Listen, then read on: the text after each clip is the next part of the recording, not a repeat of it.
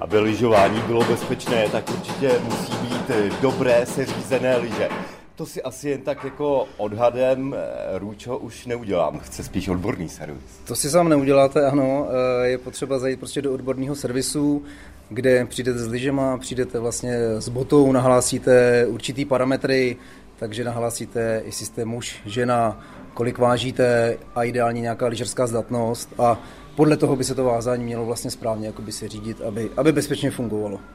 Jelikož v prázdninách se vydává na hory spousta lidí, kteří běžně nelyžují, tak se lyže půjčují, vlastně se i třeba u vás nechají lyže půjčit, to se taky musí se řídit. Ano, na určitě. Osobu, ano, určitě. Když lyže vytáhnu vlastně poprvé, až teď ještě jsem nelyžoval, anebo možná někde jsem se pokoušel přes Vánoce, kdy toho sněhu bylo minimum, tak bych je měl určitě zkouknout, zkontrolovat. Ano.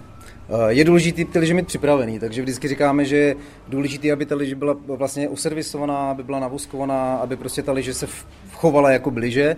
Já tak nějak rozumím tomu, že se nechá se řídit vázání, možná nějaký drobný škrábanec upravit, ale dá se i něco víc, dají se lyže spravovat.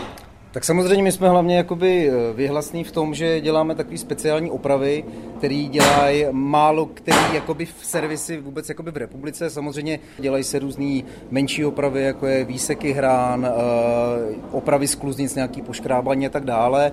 Ale pak jsou speciální opravy, které tady třeba děláme my, což tady vidím třeba nějakou zlomenou. Ano, to jsou prostě různé takovéhle zlomeniny běžek, které jsou prostě takhle vlastně úplně přelomený. Není potřeba. Dá se to spravit. Vlastně tady ty opravy nám se mnou sejí lidi, posílají nám to vlastně lidi prakticky z celé republiky, takže prostě dělají se zlámaný běžky, dělají si zlámaný skalpový lyže, takže tohle jsou vlastně úplně takhle předažený lyže, kterými jsme schopni jakoby opravit.